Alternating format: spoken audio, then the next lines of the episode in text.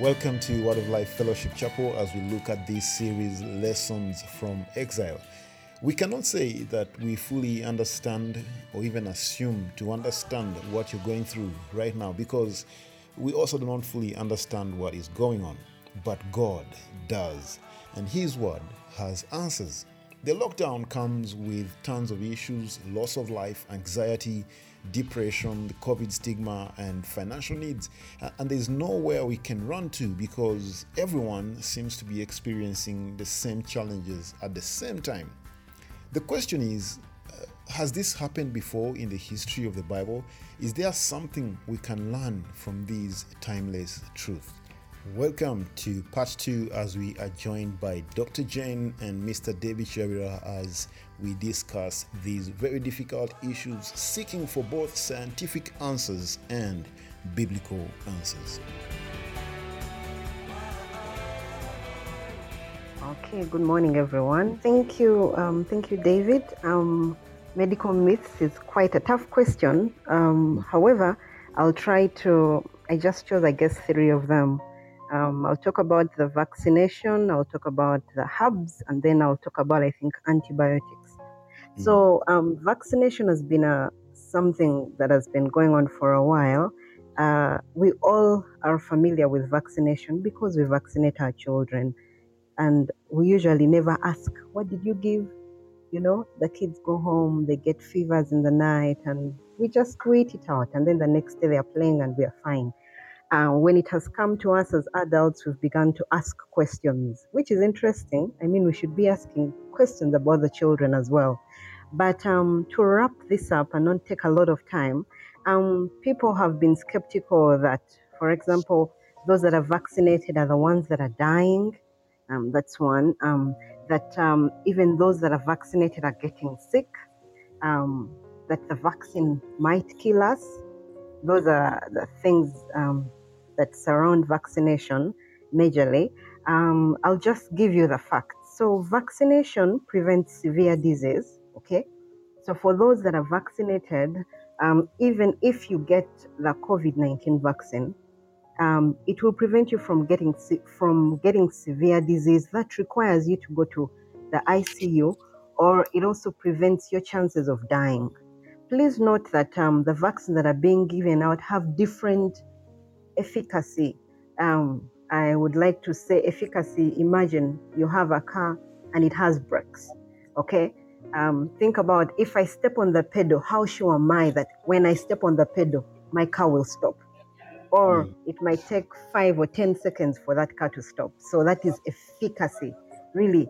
Um, will it stop immediately or will it take a longer time to stop? So the current vaccine, the AstraZeneca that they're giving us, is about 60 to 70% effective. That means that out of the hu- 100 people that you vaccinate, um, 70% of them, okay, will be completely protected from COVID 19. That when they get severe disease, um, I mean, they won't get, when they get COVID, they won't get severe disease, okay?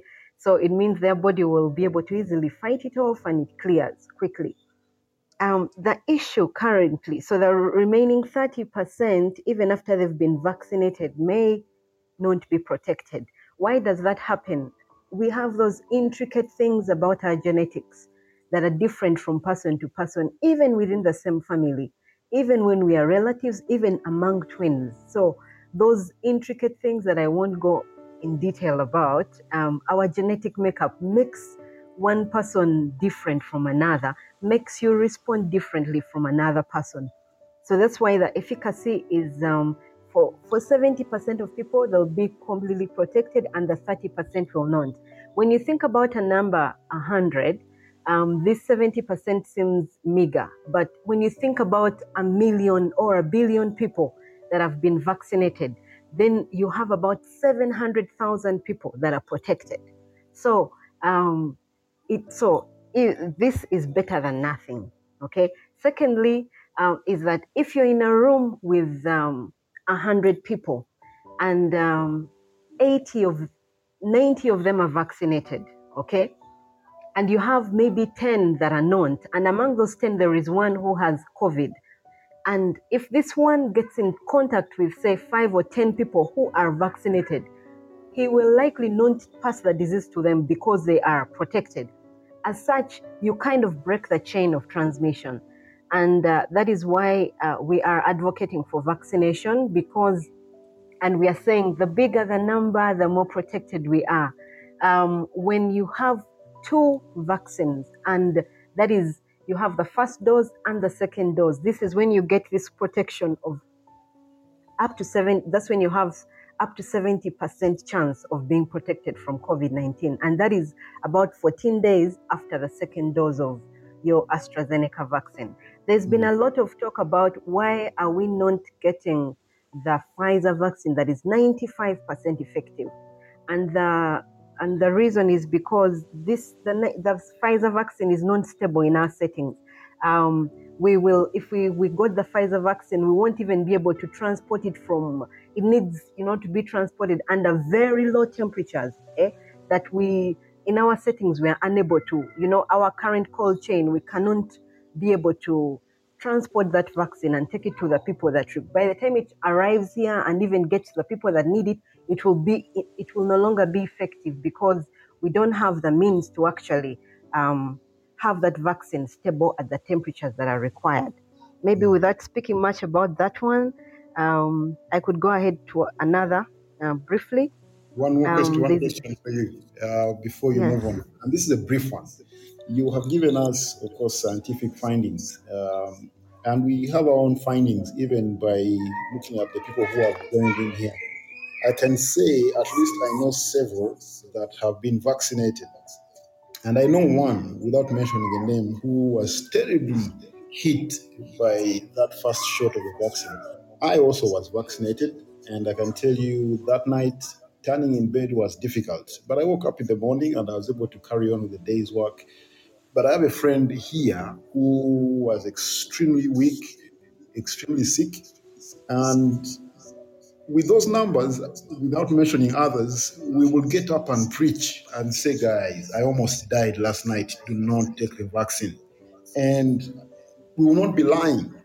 But what would you say uh, concerning those who get extremely sick when they take at least the first shot? Should they take the second one? Okay, um, thank you. Um, that's a very good question.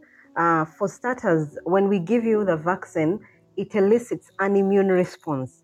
What mm. um, it mimics what could have happened if you had the virus. Okay, um, so for some, uh, that we, we call it in a hypersensitivity reaction. However, um, be, depending on the levels, for some people's immune system, you have uh, what you may call those severe sy- symptoms that someone says, I almost died.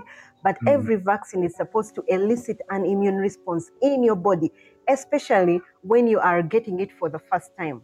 I am certain that for people that had ever had COVID 19 before, when they got vaccinated, they did not get anything for those who actually, uh, even I myself, I got um, these um, symptoms. That the night when I got the vaccine, I didn't sleep. I had fevers, I had joint pain, I had headache.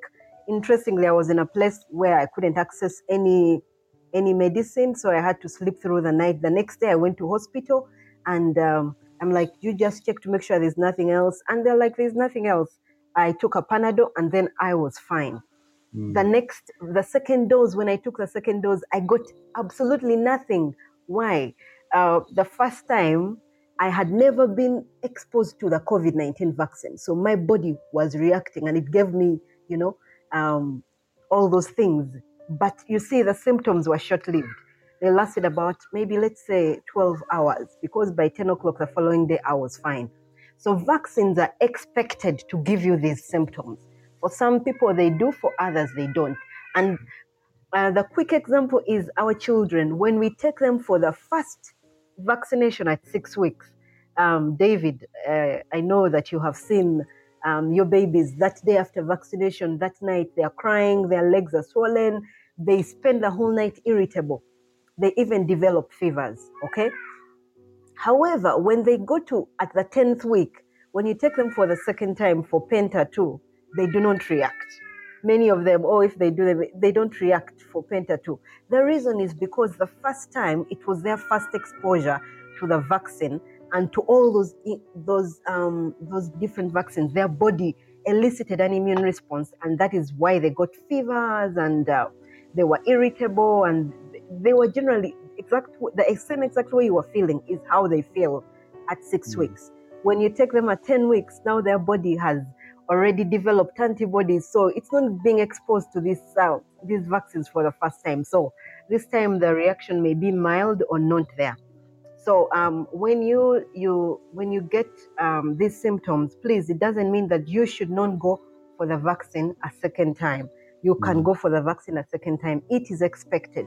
What we worry about is if anyone gets the vaccine and then you begin to scratch yourself, you begin to itch, you swell up, you have difficulty in breathing, then it means that now for you, you're actually allergic to some components in that vaccine. So we are usually very skeptical about do we give you a second dose? Before we give you a second dose, we, may have to give you a steroid to make sure your immune your immune system does not react.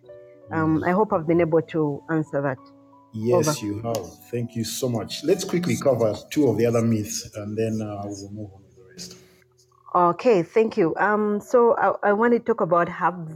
Um, there's been memes going around saying by the end of this, um, at the at the end of the first wave, we had all become chefs, but now at the end of this one, we're all going to be herbalists. Um, I want to say that um, I want to first say that herbs are good. Okay, the medicines that we use now have been derived from herbs. Okay, now I'll put the disclaimer. The difference between herbal medicine and the medicine we give in hospital is that with the medicine we give in hospital, we have extracted the active ingredient, we have studied it and determined how you should take the drug, how much you should take the drug, um, what concentrations will be toxic to you, what we should expect, which people should not take a drug. What happens when you take a herb on the other hand? I'll just go to my garden, get as many leaves as I think I should, put them in a, uh, in a whatever in a saucepan and put as much water as I want, boil it for as long as I want. Um, add we, we don't even but we don't know with herbs what, what happens if I get mango leaves and I add avocado leaves and I boil for one hour. How much? What do I get? What do I extract when I get that? Okay, what concentrations? Okay, please note that herbs don't have. Um, they're not like, for example, the paracetamol we give you. When I give it to you, I know that is a paracetamol. It will, it does A, B, C, D, E. The herbs usually may have so many things in them beyond what uh, beyond what you think you're taking. So beyond the active ingredient, say for a headache, there may be something for malaria. There may be something that could damage your kidney and things like that.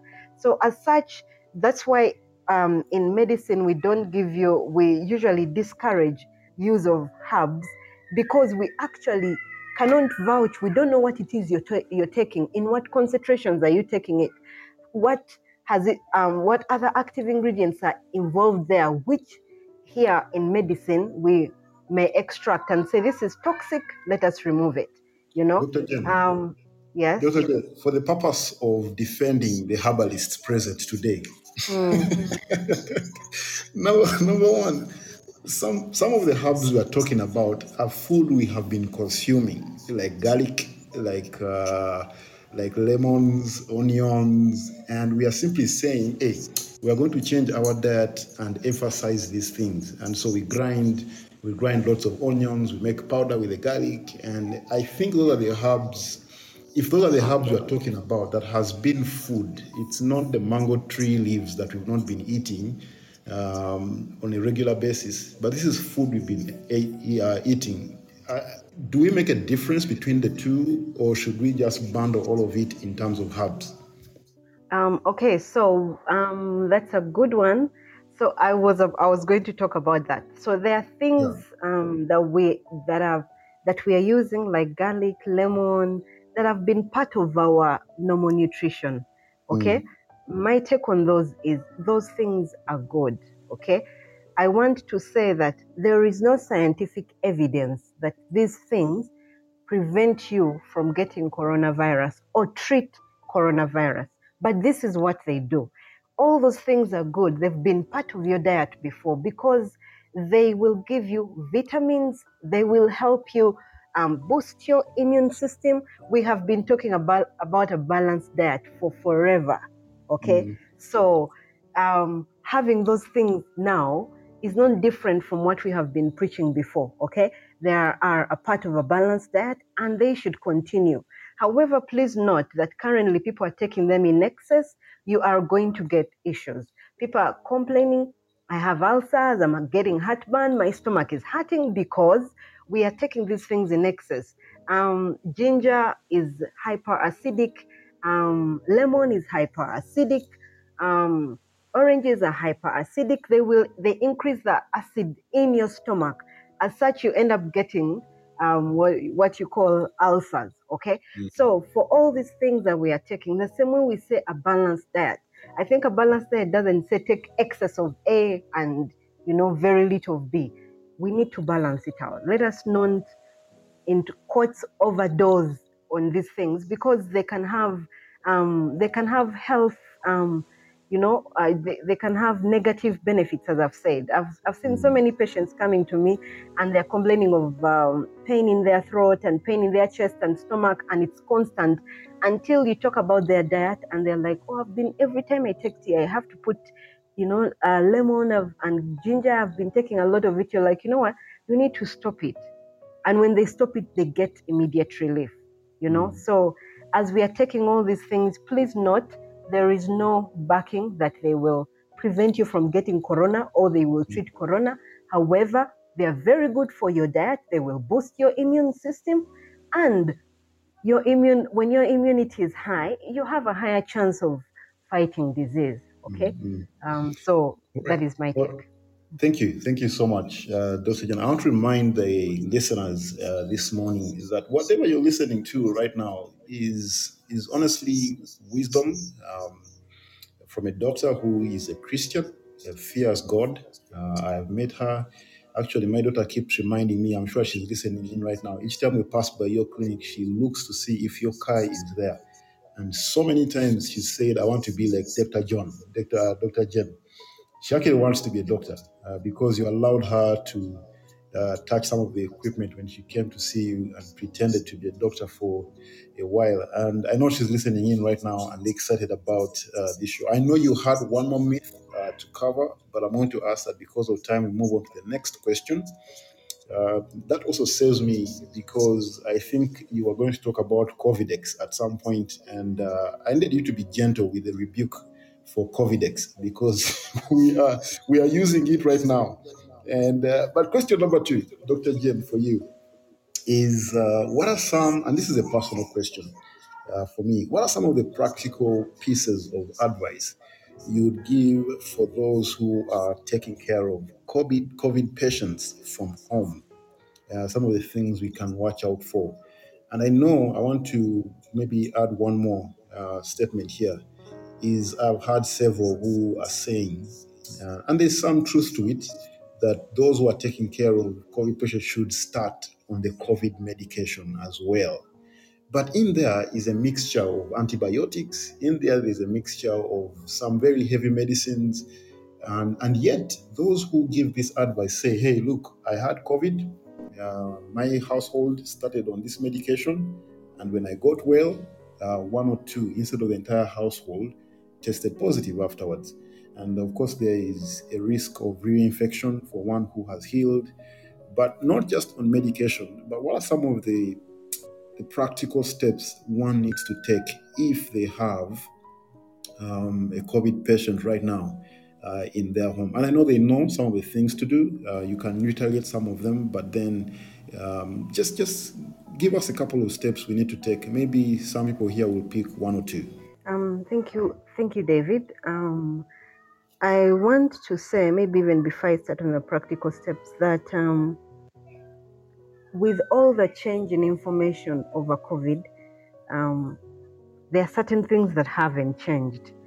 Mm. That is um, you social distance, you wear your mask, and you wash your hands. Those three things haven't changed. Um, at the time when COVID started last year, I was given an opportunity to present to um, my organization about staff safety guidelines for COVID 19. And then uh, recently, when we had the second wave, I was again asked to do the same. And interestingly, those three things haven't changed. So when you're looking after a COVID 19 patient, and even as you go on with your daily um, dealings, those three things have not changed. Social distancing, that is, you keep at least two meters apart, um, washing your hands, uh, which is hand hygiene, and um, also wearing your mask. There's been um, talk about double masking. Please, if you can, do it. And um, the, uh, I think I can share on the group later on um, a very short, um, a few slides. There may be six about double masking, and you could use, you can use a cloth mask with um, with um, a surgical mask on top. And also, there is something about knotting. If you have one mask, you could knot it at the edge uh, I'm going to, sh- I'll also, sh- it's also put in that uh, part. However, if you're using an N95 mask, please, you don't need to do all that. Um, the second thing about taking care, so those are the first three things. When you're taking care of someone who is who has COVID-19, those three things are paramount in all you do. Two, if you can isolate them, that is a good thing, or find a space that is that has amenities that is they can freely use as them it is a good um, it is a good thing to do. Um, maybe say if you have a bedroom that could have um, bathroom amenities and something, and you're like, this is your space, okay? Um, designate uh, um, one one person at home to take care of the patient with COVID nineteen. This is so that you prevent. Um, I, I come in, I, I am less, I'm a little bit clumsy. Then someone else comes in, then they're very careful. So you want to designate a particular someone to come in and you make sure that this person is well versed with what they need to do when they're inside there, making sure that they social distance as they come in. They should make sure the patient is also wearing a mask. If not to, that they keep a distance. Um, uh, try your best not to eat with the patient as much as possible. Actually, avoid it. They should uh, eat um, alone. Um, colleagues, as I talk about eating, when we go for barriers, please don't be um, tempted to say, let's let me also have lunch because you'll be prompted to take off your mask, and that will be a, a place for you to easily catch the virus. So um, that is another thing. Keep the windows open.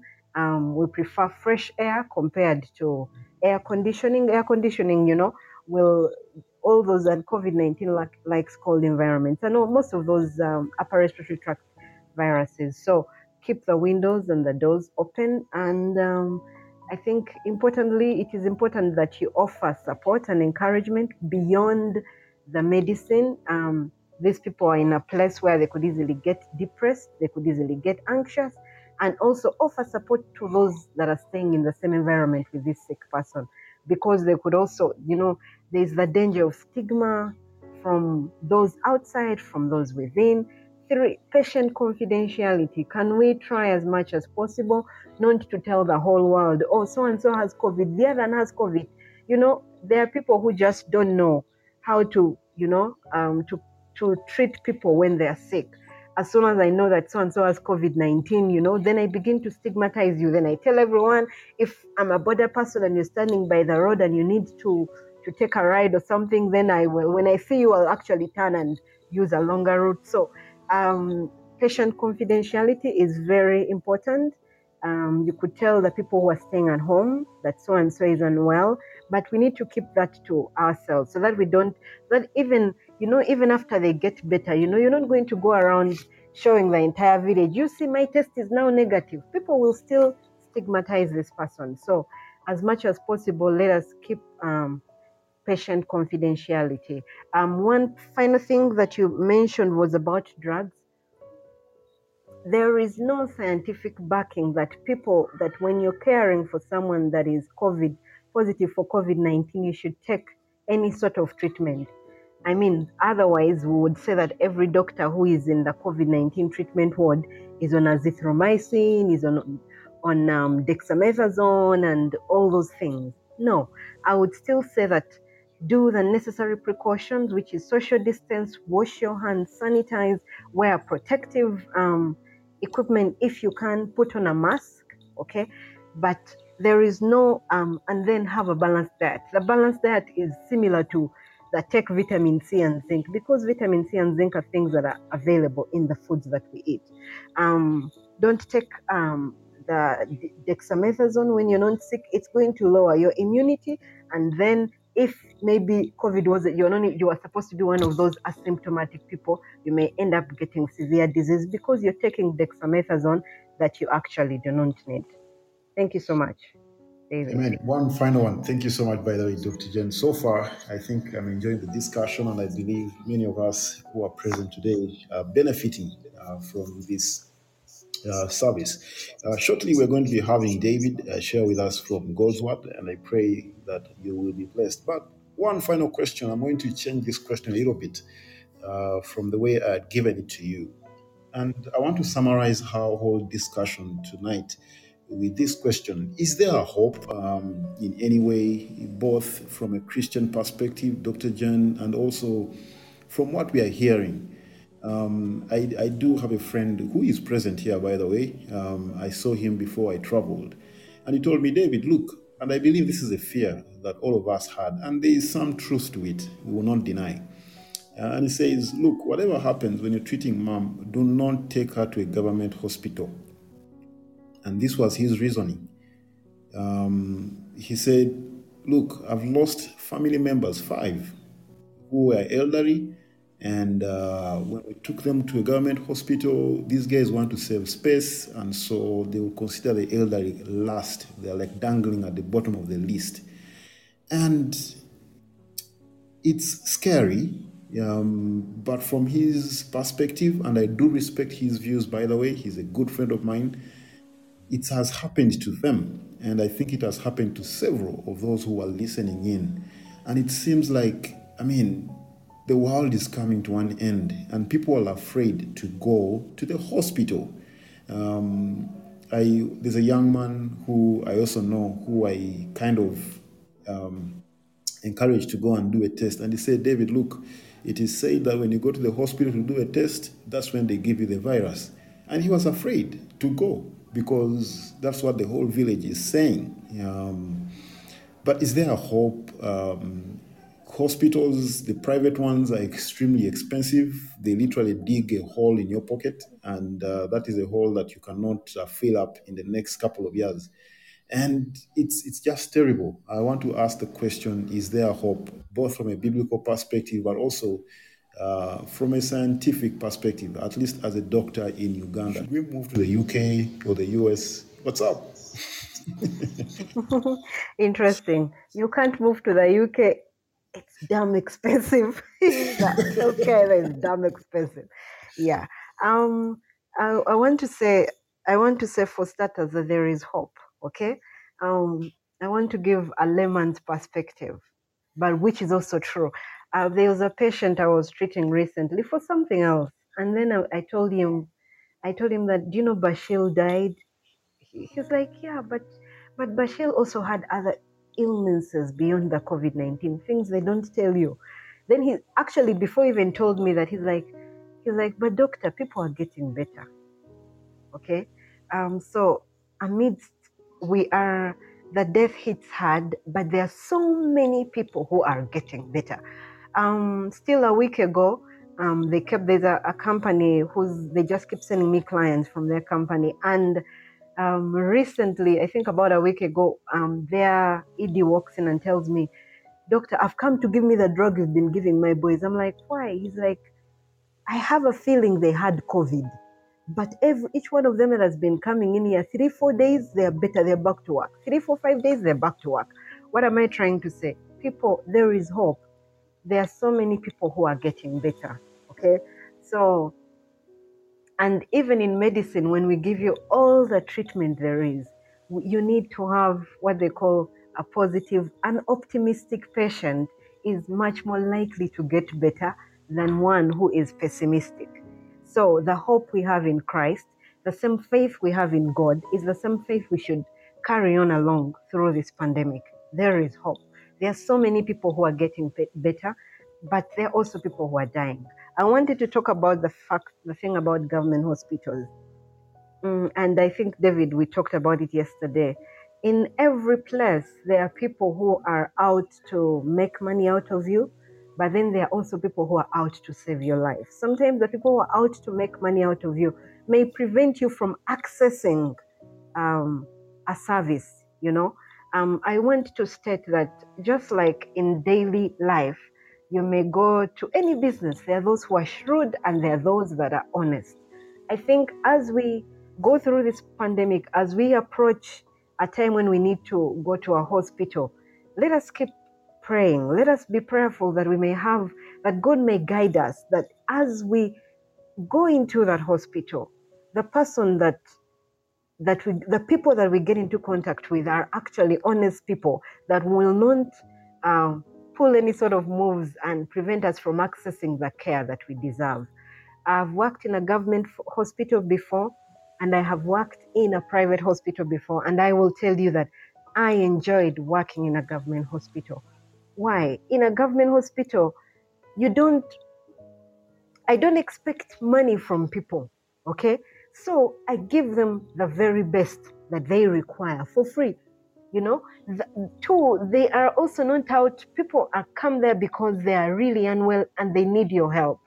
In uh, private hospitals people come because they have insurance they think they are rich they think you know and all sorts of things. I don't want to go through that. But i want to say that um, in these same government hospitals are people like me are people like all of you. Some of them are your sisters some of them are your brothers you know and you know them, they're Christian, and they will do the right thing for you.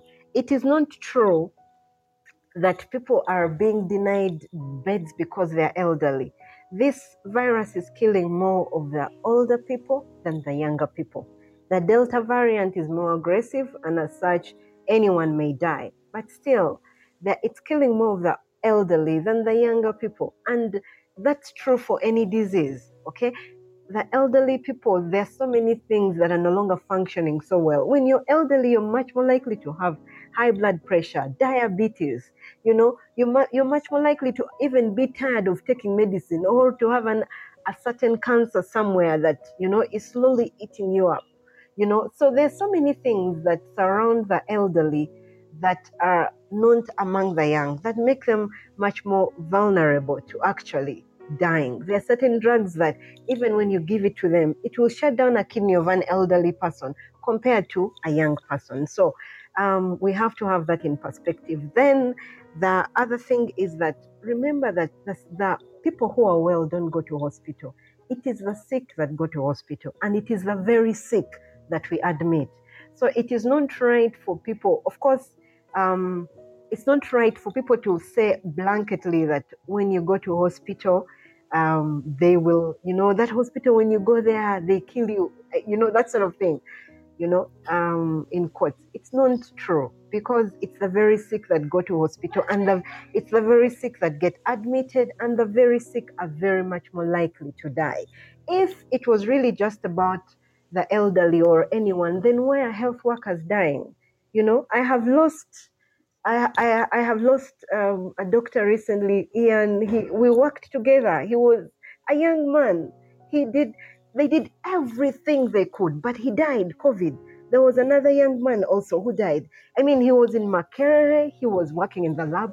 Everyone did everything they could. He was in ICU. He did, he got everything that he could get, but he still died. So, um, I, I would think that if it is really true that we are that the hospitals are actually um, denying care to the elderly and giving it only to the young, then the young would not be dying. Then the health workers would not be dying. Okay, so I want to encourage each and every one of us that the hospitals are there to help us. Um, there are a number of people who have gone to these hospitals and they have very good stories about them. I have a colleague I was supervising who told me I was admitted in Entebbe B. Doctor, those people treated me so well. I was like a VIP all the way until he left. So um, it is not true. Currently, um, hospitals are overwhelmed. Of course, our healthcare system is not the best. But I think that um, in the hospitals, the, the doctors and the nurses are doing the very best within the circumstances that they are in. So let us not get discouraged. Let us not think uh, if someone is sick, please try to reach out to a hospital and see if you can get assistance.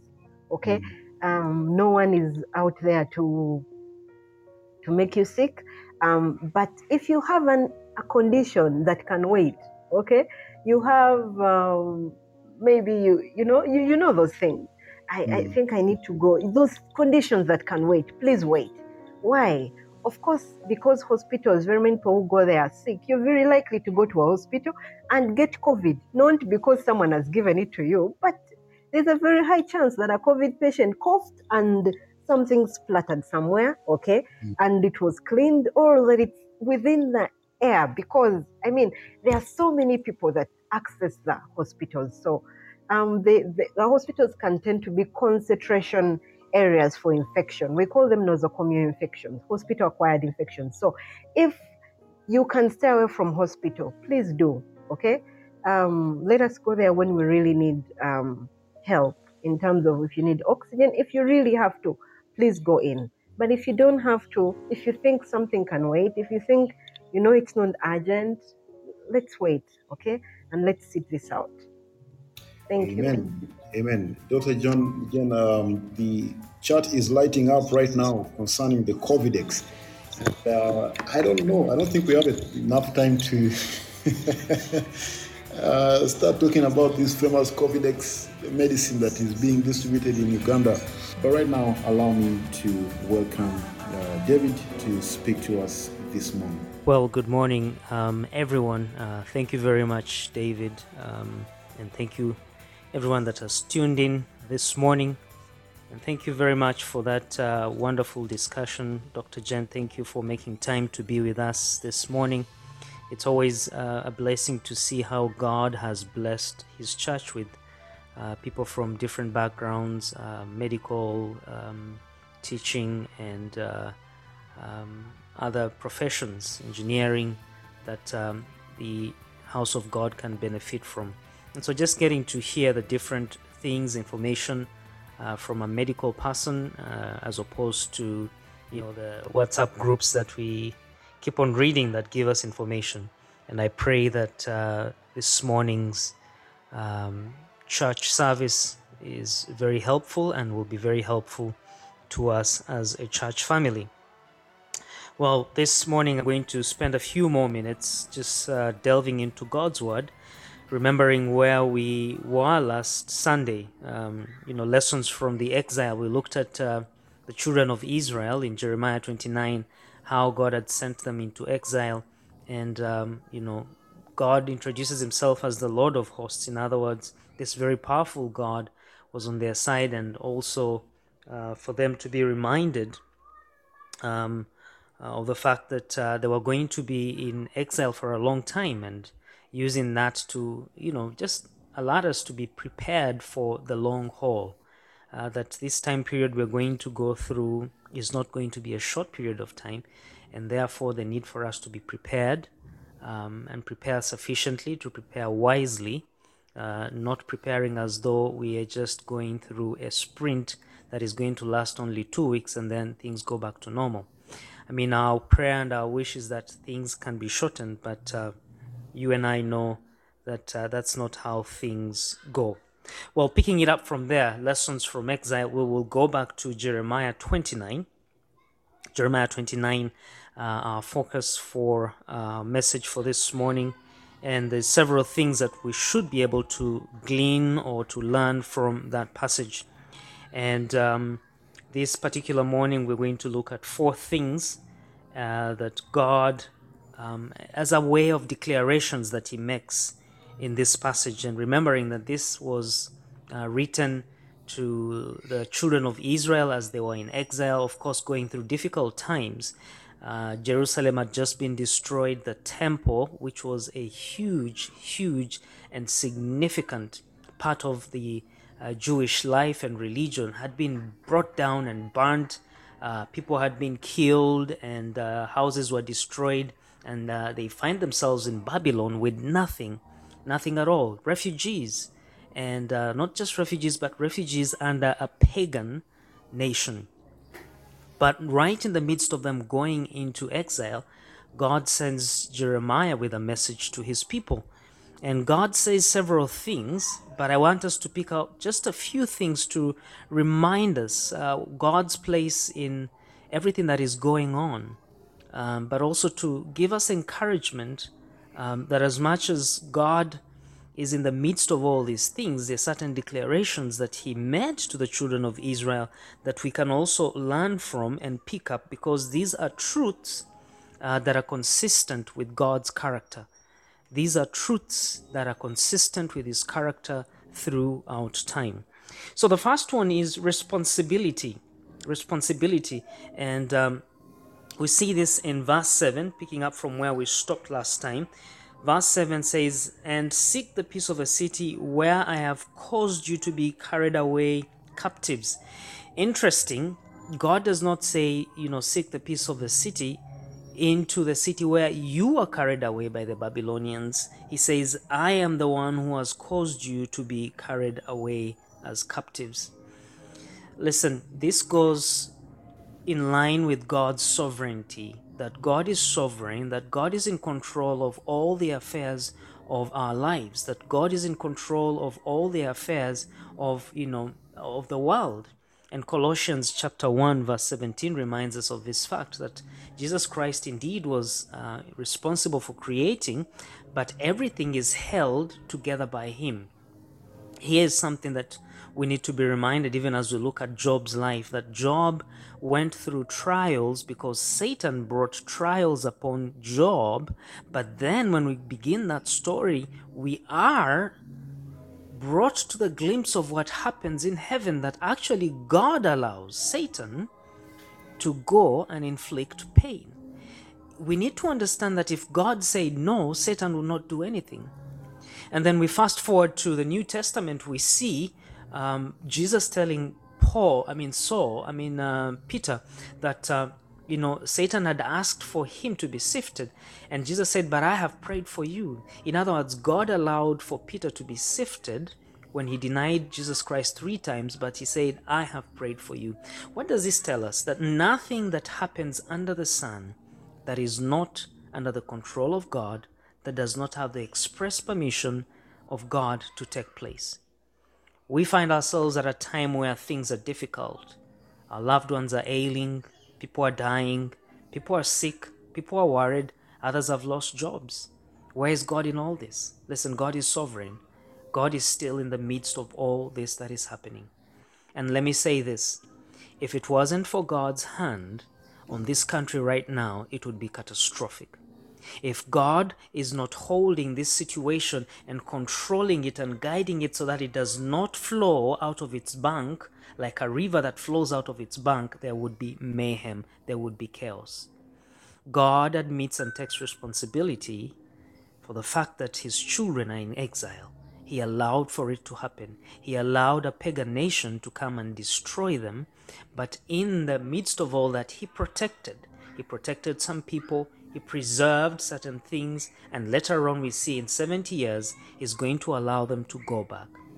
So, friends, we need to be reminded that whatever is happening is not happening with God not being aware, with God not being in control.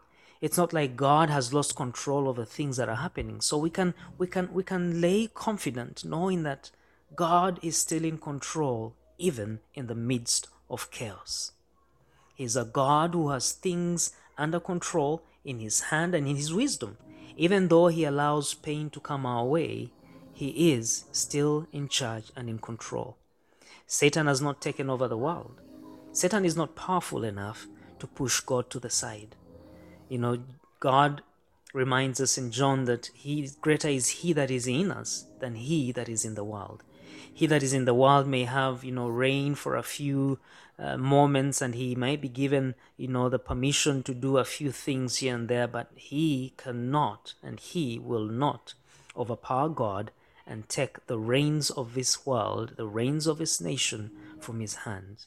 So we can rest assured that God is still in control. So that is responsibility we see as the first point in today's message. The second thing that we see is renunciation. In verse 8 and 9, God tells these exiled people, For thus says the Lord of hosts, the God of Israel, Let not your prophets and your diviners that be in your midst of you deceive you, neither hearken to their dreams which you cause to be dreamed. For they prophesy falsely unto you in my name. I have not sent them, says the Lord. I have not sent them. That is renunciation. God renounces the false prophets. He says, All those people who purport to be speaking on behalf of me, all those people who purport to be prophesying on behalf of me, saying all sorts of things about, you know, what the exile was. And in, in, in Jeremiah's time, the prophets were actually telling people, you relax, there's nothing. You will not go to exile. No, everything is okay. You are in good books with God. And, and listen, so many voices are out there. And that's why I'm grateful to Dr. Jen coming um, into our service and, and today giving us a true picture of you know the medical aspect of things. Uh, there's so much information flying around on, on social media so much information um, you know amongst our small groups as we discuss things.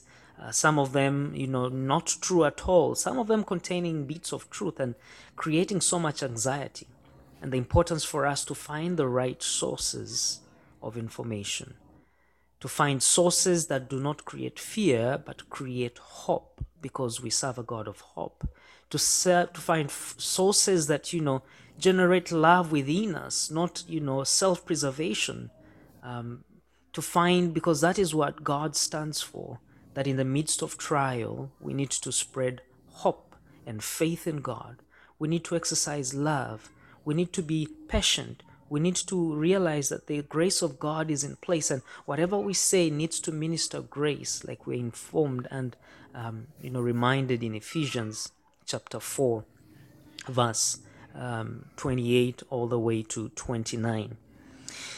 And and and we see this this aspect also in this in this particular passage um, where, where God is telling them, listen in the midst of, of turmoil, you're going to get people who are going to try and take advantage, and they're going to be false prophets for whatever reason.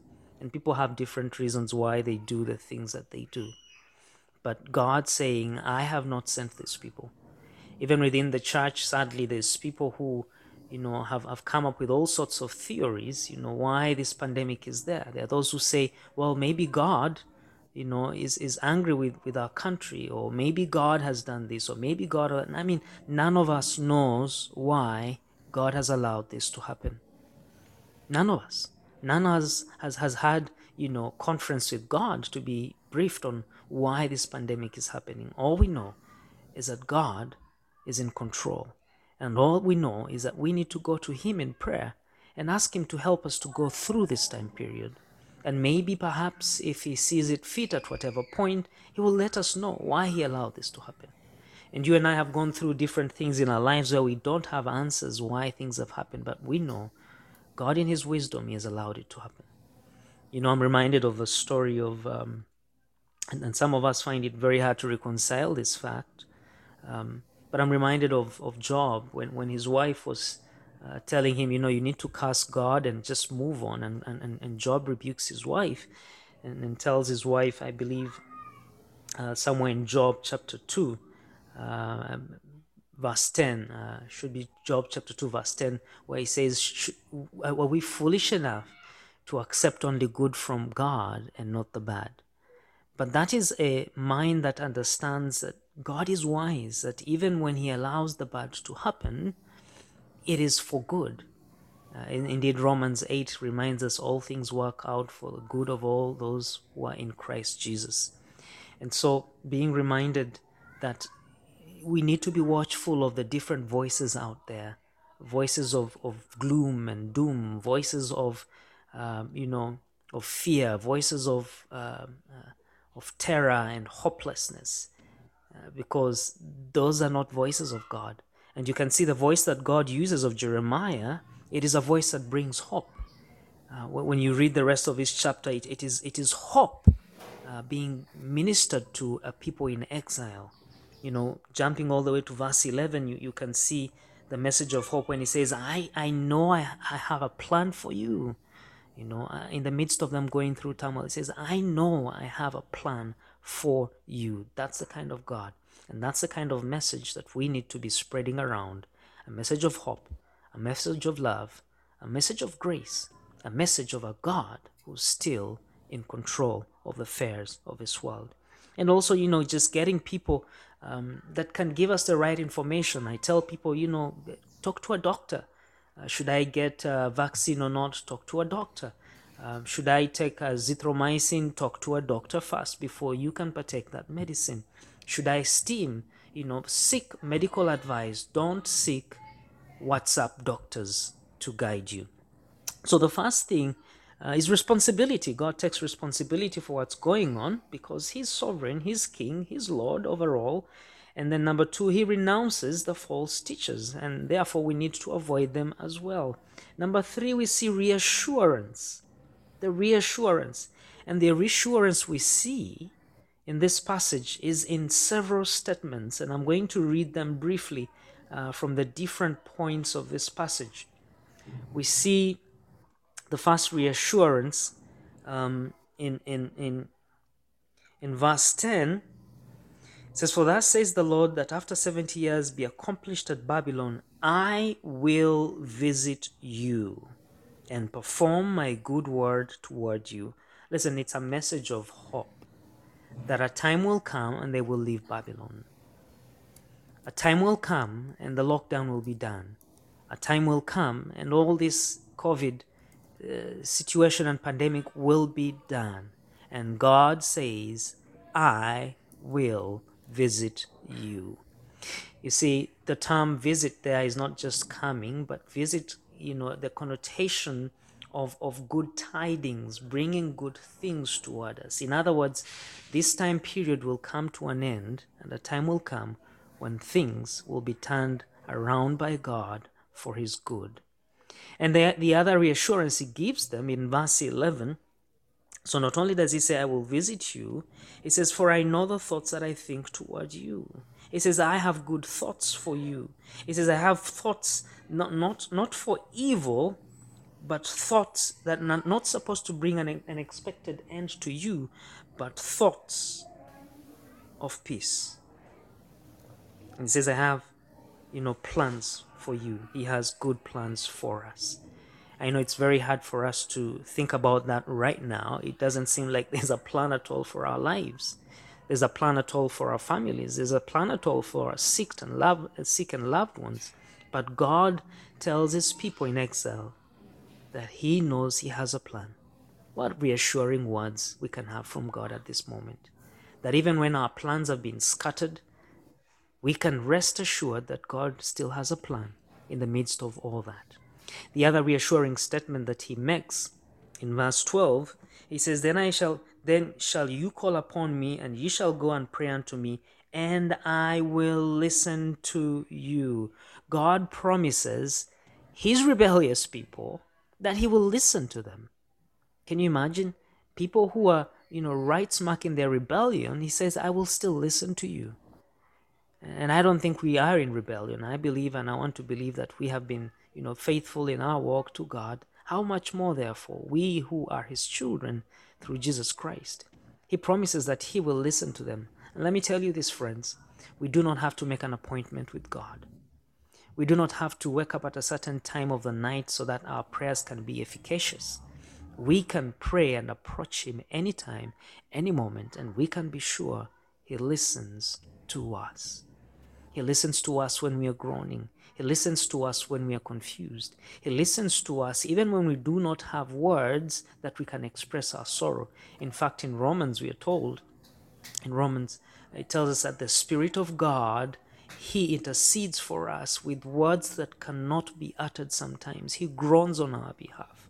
And, and, and, and so just being reassured of the fact that God listens to us and he's listening to us even in this time period uh, when we call out to him in prayer and in whatever situation another reassuring statement that he makes is in verse 14 he, he tells his people that i will be found of you or i will be found by you You know, moments of trials usually are moments where God draws us to Himself, where we begin to search and ask questions.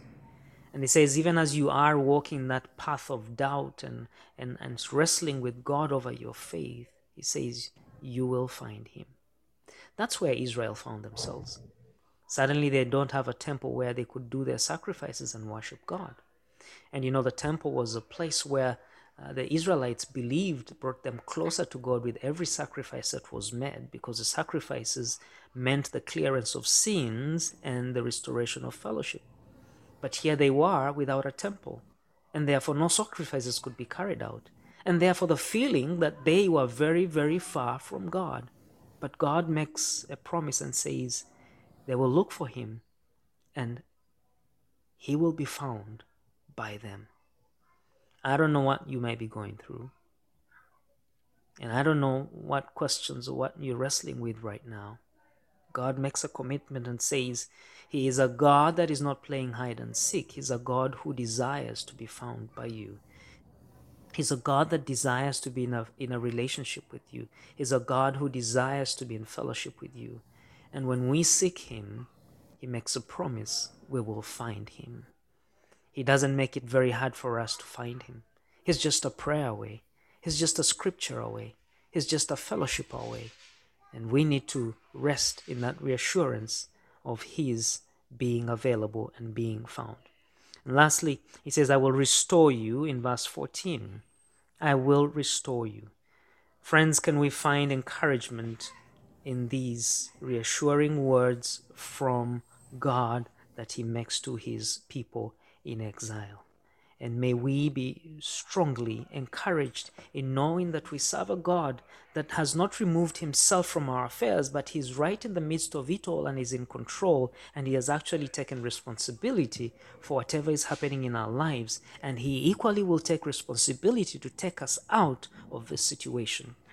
Friends, can we be reminded that God renounces any messages of fear, any messages of despair, any messages of gloom and doom, but He embraces the messages of hope, grace, and love that He desires for us to be a part of and to spread, and to listen to the right sources, but also to listen to the reassurances that God gives His people in the midst of trials. And we see this as a consistent character of God, even in the New Testament. Jesus Christ reassures Peter. He says, Listen, Satan has asked to sift you, but I have prayed for you that you will be able to stand at the end of it all. Words of encouragement. Even the Great Commission, God sends out his disciples to go and, and make disciples of all men. And he says, Lo, I will be with you. Reassurances. We'll look at Hebrews chapter 13, verse 5 and 6. He says, I will never leave you. I will never forsake you. These are promises, these are declarations that God makes in line with His consistent character that we can stand upon and we can rely on. He's a God of restoration. He came to restore our relationship with God um, on the cross, and He is interested in restoring not only our relationships, but our status to be His children that are of value to His kingdom. These are lessons that God allows for His beloved people, Israel, to take note of as they were in exile. We may find ourselves in our own exile right now. You're in a very unfamiliar territory. But may we find consolation, may we find comfort in knowing that we are not by our own, we are not by ourselves. God is there with us. He's here to reassure us and is going to see us through and restore us to where we should be by His mighty name. Thank you so much for joining us. Let me remind you that we hold these discussions live here on Podbean every Sunday at 10:30 a.m. Ugandan time. Please check out the link to the live room here in the description to this podcast and hope to see you on Sunday. Bye-bye.